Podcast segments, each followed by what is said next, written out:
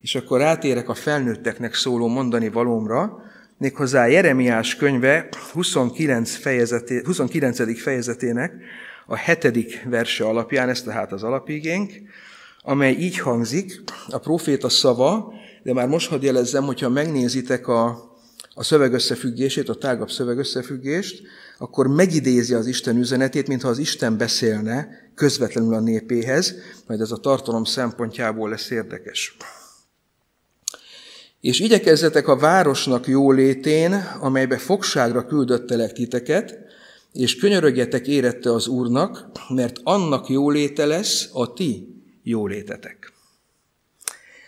Hogy jobban értsük a vers mondandóját, egy kis hátteret hadd nyújtsak hozzá. Ugye ez egy nagyon nehéz időszak volt Izrael életében, amikor ez az üzenet született. A 70 éves fogság idejét élték, a babiloni fogság idejét, és a babiloniaknak szólt ez az üzenet, tehát a, a Babilonban élő foglyoknak úgy értem, tehát nem az otthon maradottaknak. A 70 éves fogság az időszámításunk előtt 605-ben vette a kezdetét, voltak épp nem is volt fogság, hanem fennhatóság alá kerültek, babiloni fennhatóság alá, ahogyan a környező népek is különben. A környező népek realisták voltak, tisztában voltak azzal, hogy ellenállhatatlan ereje van Babilonnak, és elfogadták ezt a fajta fennhatóságot. A zsidóság körében azonban volt egy ellenállás, ők félreértették azt, amit a hitük diktál, és lázadtak a babiloni uralkodó ellen. Ennek az eredménye volt az, hogy 597-ben, 8 évvel később eljött Nabukodonzor, és egy büntető hadjáratot folytatott, aminek az lett az eredménye, hogy nagyon sok foglyot vitt magával. Ez igazi fogság volt már. Érdekes módon ez csak a zsidókat érte, a többi népet nem, mert ők nem ágáltak.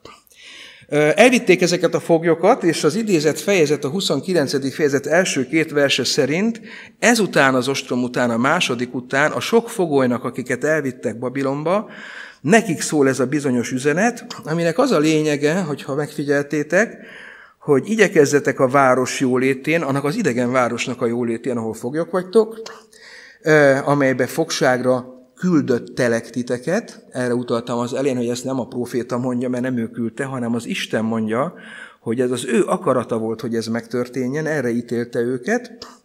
Sőt, könyörögjetek, azaz imádkozzatok érette az Úrnak, és meg is indokolja, hogy azért, mert a ti jólétetek, a ti életetek, az szorosan összefügg a, annak a városnak, annak a tágabb társadalmi környezetnek a jólétével.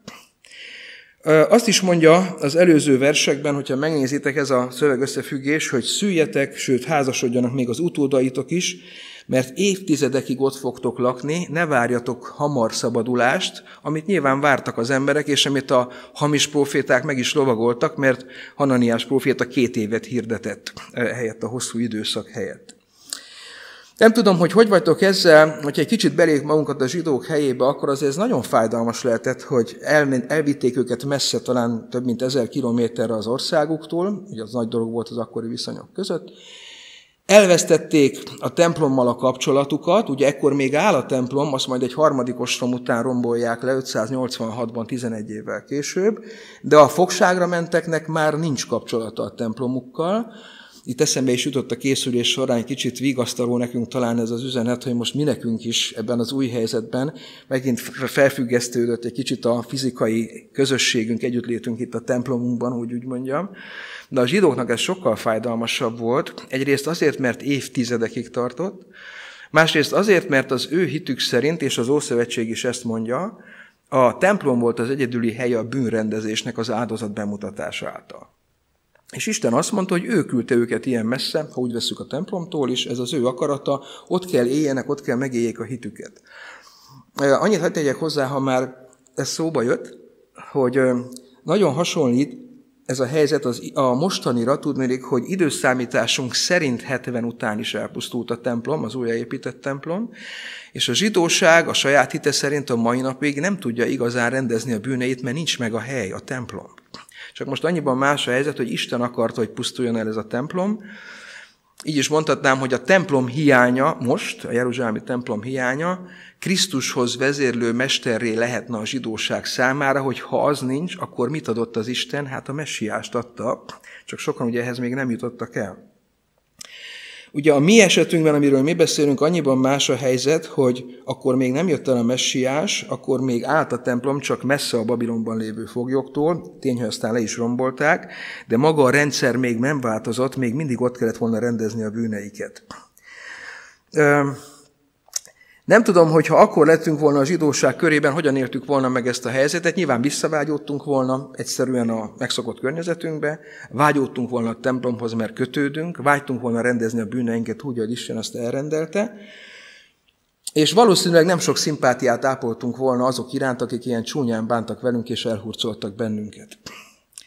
Valószínűleg az emberi természetben ott lett volna a hajlam, vagy ott is volt az akkoriaknak, hogy szabotálják a babiloniak életét, a társadalmukat, nem járulnak hozzá, hogy így mondjam, annak a prosperálásához. Talán úgy érezték volna, hogy meg kell mutatniuk azt, hogy ők az Isten szolgái, ezek meg ilyen bálványimádók.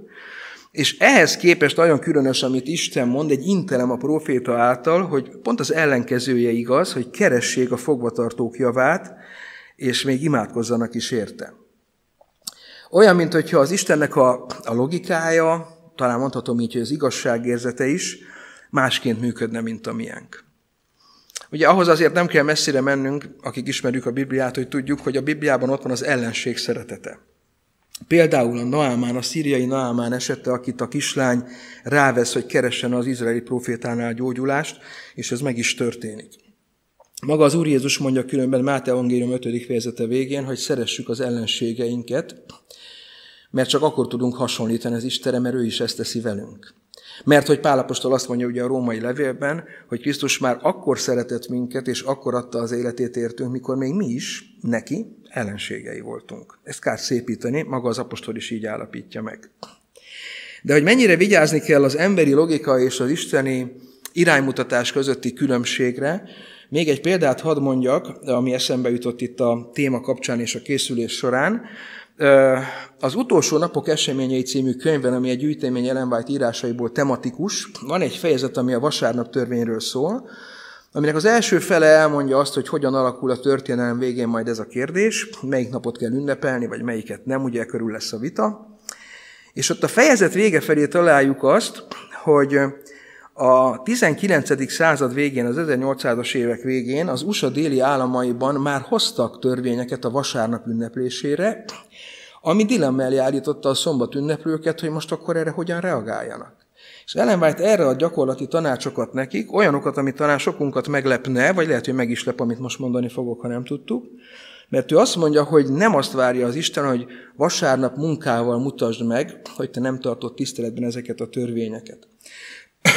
bocsánat, ott erről bővebben is olvashatunk. A lényeg az, hogy én azt gondolom, hogy sokan az ellenkezőjét gondoltuk volna, hogy Isten azt várja tőlünk, hogy most akkor álljunk ki, ilyen módon, ilyen formában mutassuk meg azt, hogy hol állunk, de Ellen White azt írja, hogy nem most van annak az ideje, hogy ilyen módon megmutassuk. És ezek után azt kell, hogy mondjam, és ezzel összegezném az eddigieket, hogy teljesen elbizonytalanodhatunk abban, hogy akkor most kiállást vár tőlünk az Isten, vagy nem, vagy mikor vár kiállást, és mikor igen. Azt gondolom, hogy az nem baj, hogyha el vagyunk bizonytalanodva, mert ez csak annyit jelent, hogy ez tehát nem egy magától értetődő dolog, figyelnünk kell, tanulnunk kell, van mit tanulnunk e téren, és persze a Szentélek vezetésére van szükségünk. Ha ennek a mai témánknak címet adnék, akkor én azt a címet adnám, hogy a hívő embernek az identitása. Akik követték az imahetet, azok találkozhattak vele a héten is ezzel a fogalommal, mert előkerült, ha jól emlékszem, többször is. Én ahhoz, hogy érdemben tudjak egy kicsit erről beszélni, nem az identitásról magáról, hanem hát fogalomról ebben az összefüggésben, Megkerestem a Wikipédián a definícióját, ott találtam meg a legközérthetőbbet, legalkalmasabbat. Így hangzik, ez az önazonosság az identitás, magyarra fordítva, bár mondjuk ezzel se sokat tudunk kezdeni, hogy mi az, hogy önazonosság, de így folytatja, hogy az önazonosság, amely egy személy vagy egy csoport saját magával kapcsolatos tudása, tudnék tudja, hogy ki ő, hol van, milyen tulajdonságai vannak, és mi a szerepe. Tehát magamat elhelyezni eh, pozícióban, funkcionálisan, hogy hogyan tekintek magamra, egyes hívőemberként, vagy éppen egy csoportként, egy egyház vagy egy gyülekezet tagjaként, vagy pedig mi együtt. Én azt gondolom, hogy ebből is látszik, hogy igen, egy hívember szempontjából nagyon komoly jelentősége van az identitásnak. Ráadásul, amikor mi megtérünk, amikor átéljük a megtérés tapasztalatát, főleg világi életvitelből érkezve, akkor pont az identitásunk az, ami gyökeresen megváltozik, átformálódik, átrendeződik. Addig volt valami az életünkben, valami cél, valamiképpen értékeltük az életet, az életcéljainkat, azt, ahogyan magunkra tekintünk, volt egyfajta helyünk, szerepünk az életben, ahogy erről gondolkoztunk, jó esetben gondolkoztunk erről. Erről mondja azt Péter apostol az első levele, negyedik fejezet, harmadik versében, hogy elég nekünk, hogy életünk elfolyt idejében, mondhatnánk, hogy eltékozolt idejében, vagy eddig eltelt idejében, a pogányok akaratát cselekedtük, járván feslettségekben, kívánságokban, részegségekben, dobzódásokban, ivásokban és undok bálványimádásokban. Hát ez egy erős felsorolás, lehet, hogy a mai embernél ez egy része legalábbis nem így jelenik meg formálisan, de a lényeg ugyanaz, azt mondja, hogy jobb híján azt a mintát követtük, ami körülvet bennünket. Ez az élet értelme, célja, folyása, rendje, és e szerint éltünk, de, utána, amikor megtérünk, valami merőben más kezdődik el. Új értelmet nyer az életünk. Új célokat kap. Máshogy tekintünk magunkra. Egyszerre értékként, hogy mi az Isten teremtményei vagyunk, és rögtön elhelyezzük magunkat az Isten iránti viszonyunkban, hogy mi az ő szolgái, az ő gyermekei vagyunk, és követni szeretnénk őt. Ugye az apostol ezt mondja ugyanitt, az előző vers ugye fordítva ment, én mondjuk időrendben megyek, ugye, hogy onnan érkezünk ide, a hívő életbe, ő pedig hát visszautal csak, ezért fordítva idézem a két verset, most a második verset idézem, ugyanitt 1 Péter 4.2, hogy többé ne embereknek kívánságai, hanem Isten akarata szerint éljétek a testben hátralévő időt. Tehát az apostol azt mondja, hogy egy hívember identitása úgy alakul, hogy valaha élte a világ életét a pogányok akarata szerint, ami nem azt jelenti, hogy mások akarata, hanem ő maga is pogány volt, csak átvette azt, amit ott élnek az emberek. Ugye a pogány az annyit jelent, hogy nem hívő, ez önmagában nem egy pejoratív jelző. És azt mondja, amikor megtér az ember, akkor maradt még a hátralévő idő, ami nem folyt el. Érdekes ez a két fogalom is egymáshoz képest, és hogy a hátralévő időt legalább úgy éljük, ahogyan azt élni kell, ahogy élni helyes az Isten akarata szerint. Azon gondolkoztam, hogy szerintetek mi lenne az igazi ezen a ponton, amikor egy ember ide megérkezik, akkor mi is megérkeztünk, mert ezt fel tudjuk idézni, amikor megtértünk, amikor olyan emelkedetté vált minden, hát átrendeződött a világ a fejünkben és körülöttünk, Szerintünk mi lenne az igazi ezen a ponton? Nyilván az lenne az igazi, hogyha ez a megváltozott ember, tudnélik mi, akik átéljük éppen ezt a változást, kikerülne ebből a világból, Isten mint egy kiemelne bennünket innen, mert most már nem ide valók vagyunk, nem vagyunk kompatibilisek, ugye idegen szóval, nem felelünk meg ennek a világnak, és akkor rögtön áthelyezne bennünket egy ilyen türelmi vagy várakozási zónába addig is, amíg nem léphetünk be a mennybe, de hát már be a világba se valók vagyunk. Ez szerintem nagyon logikusnak tűnik, Ugye nagyon sokan éltük meg úgy, gondolom én, a megtérésünket, hogy tényleg egy olyan jó értelme vett törésként. Én a mai napig emlékszem, és másokkal is beszéltem már azóta, és mások is éltek meg ilyen túlzást, hogy e, én mondjuk egyetemista éveim végén éreztem úgy gyülekezetben felnővén is, hogy eljött az ideje ennek, hogy megkeresztek egyet, mert úgy érzem, hogy most átéltem egy olyan tapasztalatot, megtérést, ha úgy tetszik. És emlékszem rá, hogy annyira buzgó voltam, hogy azt mondtam magamba, hogy hát én most már ugye csak Bibliát fogok olvasni, meg ilyen vallásos könyveket, és ezért egy csomó jó könyvemet bevittem az antikváriumba, túladtam rajta, őszinte buzgalommal, amit egy pár év után annyiban megbántam, hogy éreztem, hogy ez kicsit túlkapás volt, vagy túlzás volt, azok jó könyvek lehettek volna még, meg hasznosak, csak egy kicsit túlbuzgóvá váltam ezen a ponton. Csak azért mondtam el, mert ez mással is megeshet, és erre érdemes vigyázni, és amit az élet mutat, amit a Biblia mond, az pontosan azt érzékelteti velünk, hogy nem kell ilyen fekete-fehér, hideg-meleg alapon nézni minden kérdést, mert Isten sem emel ki bennünket ebből a világból, hanem pontosan azt mondja, más a logikája, mint nekünk ebben is, ahogyan a zsidók iránt is, a babiloni foglyok iránt volt az alapige szerint, azt mondja, hogy ha megtértél, nagyon jó, maradj ott, ahol vagy. Fejlődj, éppen a kihívást jelentő körülmények között egy, egy, egy olyan közegben, ahol te megváltoztál, a környezet pedig nem változik veled, ott tudsz igazán fejlődni, sőt, miközben fejlődsz, még világíts is. abban a közegben. Hát, ha mások is bejárják ugyanezt az utat, mint te. Tehát maradj, fejlődj és világíts. Ugyanezt mondja Jézus Krisztus, amikor így fogalmaz János Evangélium a 17. fejezet 15. versében, ezt nem vetítjük ki, csak idézem, hogy legtöbben ismeritek. Nem azt kérem, hogy vedd ki őket a világból, hanem hogy őrizd meg őket a gonosztól, és amit nem mond, ez a logika, hogy igen, ebben a közegben. Tehát élj hívőként, oázisként, felülről jövő erőre támaszkodva, ugyanabban a közegben, ahol eddig is éltél.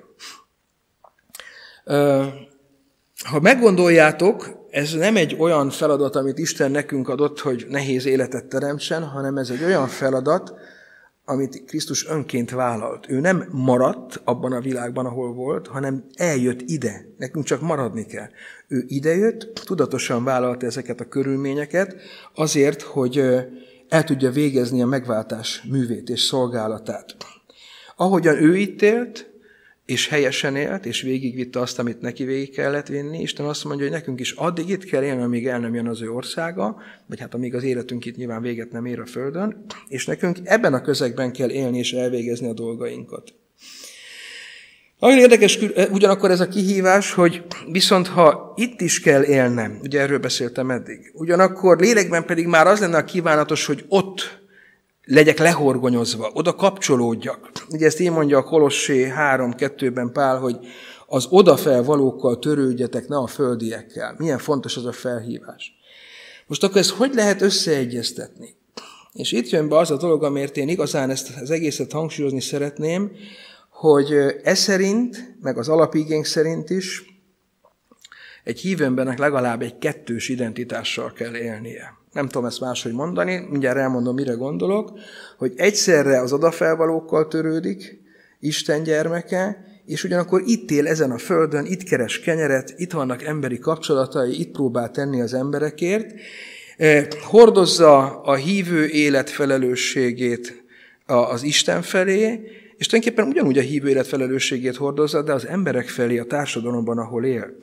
Ez volt végül is az alapigénk üzenete az akkori zsidóság számára, hogy igen, maradj zsidó, ne asszimilálódj, ne oldódj fel, ne légy babiloni. Igen, úgy is, hogy nincs ott a templomod. Ott kellett hagynod, el kellett hagynod, mert elhurcoltak. Évtizedeken keresztül ott kell élned, és meg kell őrizned a zsidóságodat ilyen körülmények között is nem veszítheted el az identitásodat, de ez nem azt jelenti, hogy neked szabotálni kéne a babiloniakat, vagy ellenségként hozzá, kellene hozzájuk viszonyulni, hanem kifejezetten az ellenkezőjét mondja, hogy tenned kell a városért, és imádkoznod kell érte, ahol te is élsz, mert ott is van egy identitásod, egy beágyazottságod, és ez nem Isten akarata ellen való. Ezt tisztázza az alapigénk. Nem tudom, ismerőse ez nektek, az új szövetségben is találkozunk hasonlóval. Pálapostoltól idézem az első Timóteusi levélből a második fejezetnek az első három versét. Először csak egy rövidet akartam, de mikor láttam, hogy az egész szövegkörnyezet egy egységet alkot, úgy döntöttem, hogy mind a három verset elolvasom. Intelek azért mindenek előtt, hogy tartassanak könyörgések, imádságok, esedezések, hálaadások minden emberért, királyokért és minden méltóságban levőkért, hogy csendes és nyugodalmas életet éljünk, teljes Isten félelemmel és tisztességgel. Mert ez a jó és kedves dolog, ami megtartó Istenünk előtt. Bocsánat, mert ez jó és kedves dolog, ami megtartó Istenünk előtt. Nagyon világosan fogalmaz Pál, hogy a társadalomban felelősséget hordozókért is imádkozni kell a hívő embernek. Ahogy a babiloni zsidóknak, az ott élő zsidóknak kellett a babiloniakért az alapigénk szerint. Ilyenkor nagyon sajnálom, ilyenkor különösen sajnálom, hogy nem ültök itt, mert szeretnék feltenni ilyen szónoki kérdést, de így is felteszem, hogy tudjátok-e, hogy amikor Pál ezt leírta, megüzente a birodalmon belül az keresztényeknek, akkor ki volt éppen a császár Rómában? A legjobb tudásom szerint Néró, akinél alávaló buralkodót talán keveset ismerünk a történelemben.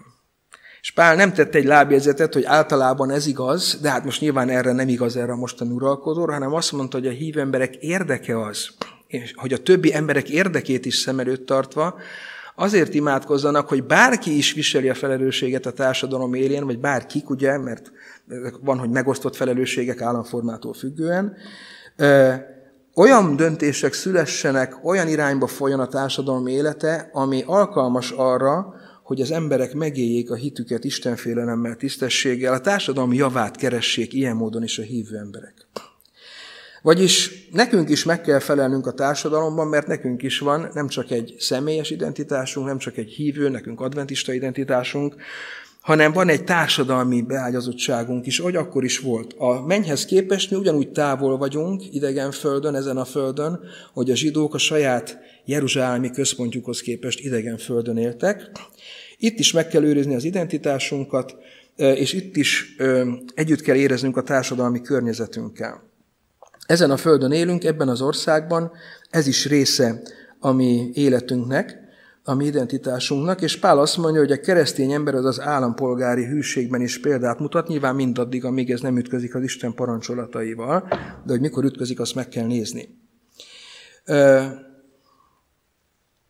Most is egy olyan helyzetben vagyunk, ugye ideírtam magamnak, ha már ez szóba jött, hogy komoly felelősség nyugszik nem csak a mi magyarországi vezetőinken, hanem minden ország vezetőjén, hogy ebben a nagyon nehéz helyzetben, amit ez a vírus okoz a legtöbb országban, hogyan döntsenek, így mondják hétkezem, hogy melyik újukat harapják, hogy ne álljon le az élet a társadalomban, a gazdaság se, de ugyanakkor fölösleges kockázatot ne vállaljanak, hol van ennek az egyensúlya legalábbis.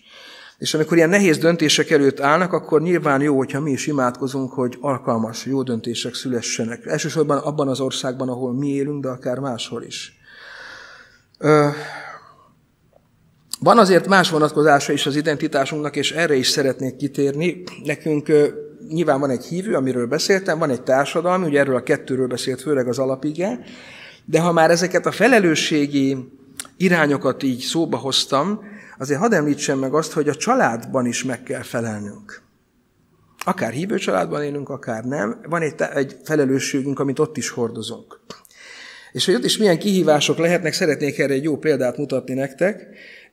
Jonatán neve valószínűleg ismerős minnyájunk számára, ő Saul fia volt és Dávidnak a nagyon jó barátja.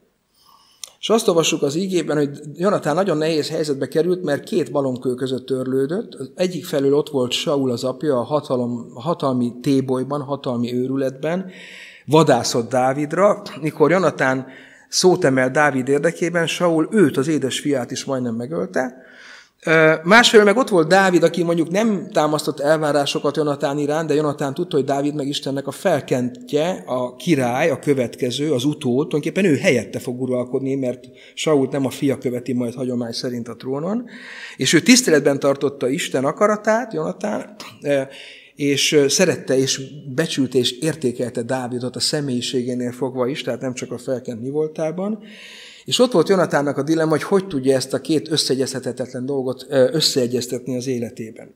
Egyszer erről hallottam egy nagyon jó ige hirdetést, Egervári Miklósnétól, akik ismeritek, azért is mondom, bő húsz éve egy bibliatáborban, máig emlékszem rá. Ez volt a témája, és csak erről beszélt. Most csak annyit hadd idézzek fel, hogy Jonatán megtalálta az egyensúlyt ebben a két felelősségben. Isten iránt hűséges volt, mert nem emelkedett Isten felkentjére, sőt mindenben támogatta Dávidot, Eddig értjük is a dolgot, mi is ezt tettük volna. De mit kezdtünk volna egy ilyen apával, mint Saul? És nem tudom, mennyire tudjátok, mennyire emlékeztek, Jonatán kiállt Dávidért, ha kellett, az életét is kockáztatva, de amikor Saul elment az utolsó csatába, Jonatán elment vele hűséges fiúként, és ott hartolt, és ott halt meg az apja oldalán. Jonatán megtalálta ezt a, az egyensúlyt a kettős identitásnak a megélése között, ha mondhatom így, és azt hadd tegyem hozzá, én is átgondoltam ezeket a készülés során, hogy nem feltétlenül attól nehéz e, ezt megélni, hogy meg kell hozni nehéz döntéseket, talán még annál is nehezebb az, hogy biztosak legyünk abban, hogy melyik az a döntés, amit meg kell hozni. E, tényleg ezt várja tőlünk az Isten, hogy adott esetben menjünk el Saulal egy ilyen ütközetbe, a kockázatot is vállalva, hogy meghalunk, és ez be is jött, Jonatán is meghalt ebben a csatában. Aztán vannak más irányú megfelelések, például a hívő közösségben. Tehát, hogyha egy gyülekezet tagjai vagyunk, egy egyház tagjai vagyunk, az is hozzátesz az identitásunkhoz. Van egy személyes kapcsolatunk az Istennel, de hát egy közösség részei is vagyunk. E, mit jelent ez? Miben vállalja a közösséget, és miben nem? Erre is van egy jó példám, röviden próbálom, ha megengeditek ezt is felidézni. Talán emlékszünk rá, hogy Kádes Barneánál volt az a híres lázadása Izraelnek, hogy kiküldtek 12 kémet megkémelni Kánaánt. Kérdezem én, hogy minek, ha egyszer az Isten vezeti őket, ugye ez egy emberi dolog volt. Mózes negyedik könyvében emlékszik vissza, hogy ez a népigénye volt, ez nem az Isten akarata volt, hogy kémeket küldjenek ki. És meg is lett a hatása, visszajött a 12 kém. Két kém azt mondta, hogy gyönyörű az ország, foglaljuk el. Tíz kém meg azt mondta, hogy gyönyörű az ország, de nem lehet elfoglalni. Kialakult egy vita, a nép önsajnálba temetkezett, fellázadt Isten ellen, zúgolódtak, és tudjuk, hogy az lett a vége, hogy Isten büntetés mért rájuk, vissza kellett térniük a pusztába további 38 évre, így lett 40. A, a pusztai vándorlás ideje 40 év. De nem tudom, hogy arra emlékszünk-e, hogy amikor Isten döntött, akkor a nép egész éjszaka keserget, tudva most már, hogy ez az ítélet, és másnap reggel odaálltak Mózes elé, hogy hát ők gondolkoztak ezen a dolgon, és ha már ebből a kettőből lehet választani, akkor már inkább mégis bemennének. Nem tudom, érezzük -e, hogy milyen értéktelen ez a reakció, meg ráadásul megint ellentétes az Isten akaratával. És a nép felment a csatába, és majd olvassátok el, hogy voltak, akik nem mentek.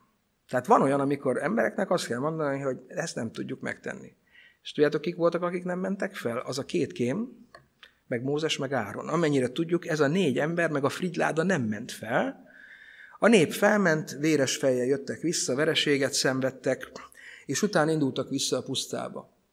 És abba a pusztába az a négy ember is elment velük. Tehát nagyon érdekes, hogy mondhatták volna, hogy ezek nem hívő emberek, mi leválunk róluk, nem akarjuk veszélyeztetni a saját hitünket azzal, hogy velük megyünk a pusztába, hanem azt mondták, hogy azon az úton nem mehettünk velük, a büntetésben viszont, amikor már rájuk nem vonatkozott volna elvileg, mert ők nem voltak engedetlenek, meg jó hírt hozott a két kém, mégis azonosultak a népükkel, és velük tartottak. Egyszer mondta nekem valaki, hogy mi lett volna velük az a többiekkel, ha még ez a négy sem megy velük, akik hát valahol a lelkiségnek a, az oszlopai voltak. Ö, nem jártak külön úton ezek négyen. Ez is egy példa arra számomra, és nektek egy hát gondolatindító, én annak szánom, hogy igen, vannak helyzetek, amiben nem vállalhatunk közösséget adott esetben, és vannak helyzetek, ahol az Isten azt várja tőlünk, hogy igen, akkor is vállaljunk közösséget, hogyha esetleg ránk nézve ez nem egy hatályos döntés, mint például ez, amiről beszéltünk. Ma is látnunk kell azt, hogy a sorsunk össze van kötve a környezetünkkel, társadalmilag is ebben a mostani helyzetben. Mi is hozzátesszük azt, amit tudunk a, ahhoz, hogy hát a vírus terjedésének akadályai legyünk, azzal, hogy azt tesszük, amit javasolnak. De tény az, hogy ahogy a történelem a vége felé halad, az identitásaink, mondjuk a társadalmi meg a hitbeli között valószínűleg tudjuk a proféciákból nőni fog a távolság és a feszültség.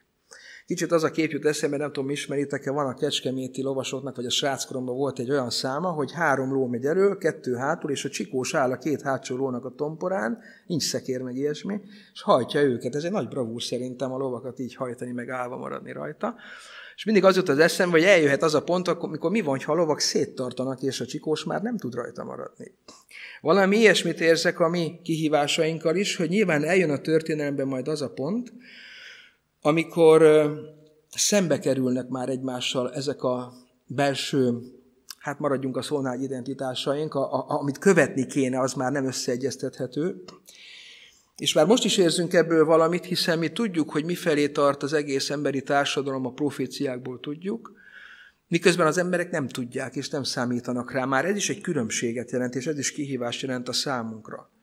Nekünk arra kell vigyáznunk, hogy Miközben mi tudjuk, hogy mi vár a világra, várjuk meg, amíg az eléri a stációit, mert akkor tudunk erről igazán beszélni az embereknek. Nyilván most is lehet csak kérdés, mennyire figyelnek oda, mennyire befogadóak. És az a lényeg, hogy az üzenetünkkel, amit tudunk a jövőről, ne hozzuk előre ezt a bizonyos jövőt, amit ismerünk, hanem mindig eltaláljuk azt, ahol most járunk, és azt kommunikáljuk. Ugye mire gondolok, csak egyszerűen itt a befejezés előtt összegzem, hogy két végletet látok most is itt a válság kapcsán a interneten, nemzetközileg is a kommunikációban. Vannak, akik már a világ végét hirdetik ennek a kapcsán, Nyilván egy fontos lépés lehet abba az irányba, de ez még nem az. Mások meg azt mondják, hogy ezt az egészet nem kell komolyan venni. És ez mind a kettő véglet. Valahol a kettő között kell megtalálnunk saját magunk számára is, meg a kommunikációnkban is azt, hogy hol járunk és mit kell, hogy mondjunk. Befejezésül azzal hadd zárjam egy kicsit összegezve is a mondandómat, hogy amikor megkeresztelkedtünk, akkor vállaltuk azt, amit az Istentől idéztem, hogy igen, megváltozott emberként, megváltozott életet kell élnünk, ugyanabban a világban és ugyanabban a környezetben. És ez kihívás lesz. Több irányú megfelelés kihívásait vállaltuk, és igaz az, hogy az sem jó, hogyha megalkuszunk, ha azt mondom, hogy Krisztust követem, és mégis a világhoz alkalmazkodva élek, mert akkor nem kell konfrontálódnom, nem kell küzdenem, jobban elfogadnak az emberek, és így könnyebb. De az sem helyes, hogyha úgy teszek, mintha semmi dolgom nem lenne ezzel a világgal, és élek, hogy így mondjam, egy elvarázsolt életidegen életet, mert én már lélekben az odafelvalókkal törődök csak. A kettőnek van egy egyensúlya. Erre tanít bennünket az alapige, és erre tanít Jézus Krisztus példája is, ezzel zárnám az egész mondandómat. Jézus Krisztus itt élt a földön, voltak szülei, viszonyult hozzájuk, voltak testvérei, azt írják az evangéliumok, hozzájuk is viszonyulni, viszonyulnia kellett. Voltak tanítványai, akiket nevelt, akikkel, hát néha bajlódott, azt kell, hogy mondjuk, de megtette, és nem mondta azt, hogy neki erre nincs ideje, nincs érkezése, mert ő neki arra kell koncentrálni, amiért jött. Látjuk, hogy az ő élete is teljes volt, több irányú megfelelés, több irányú alkalmazkodást várt tőle, és ezt ő a lehető legteljesebben be is töltötte. És az a kívánságom, hogy az ő példáját is látva, a jeremiási felhívást is magunkévá téve, tegyük magunkévá a minapjainkra nézve is ezt az üzenetet, és próbáljunk helytállni mind a társadalmi, mind a gyülekezeti, mind a hitbeli, mind a családi megfelelési kívánalmaknak, amik egészségesek, természetesek, és ne nehézségként, teherként éljük meg ezeket, hanem találjunk örömet ezeknek a betöltésében. Amen. Kegyelmes mennyei jó atyánk, hálásak vagyunk, hogy az ilyen régi üzenetekből is mai tanulságokat érthetünk meg, az olyan üzenetből, mint Jeremiásé is volt sok ezer évvel ezelőtt. Kérünk segíts, hogy hívő emberként megtaláljuk azt az egyensúlyt, amiről szó volt, hogy teljes mértékben odaszálljuk magunkat neked, és ugyanakkor, amiként a mi mesterünk is tette, itt élünk ennek az életnek a valóságában, ápolunk emberi kapcsolatokat, segítünk, támogatunk embereket, és betöltjük a mi küldetésünket az élet legkülönbözőbb területein. A társadalomban, a gyülekezetben, a családban, a legszemélyesebb életünkben is.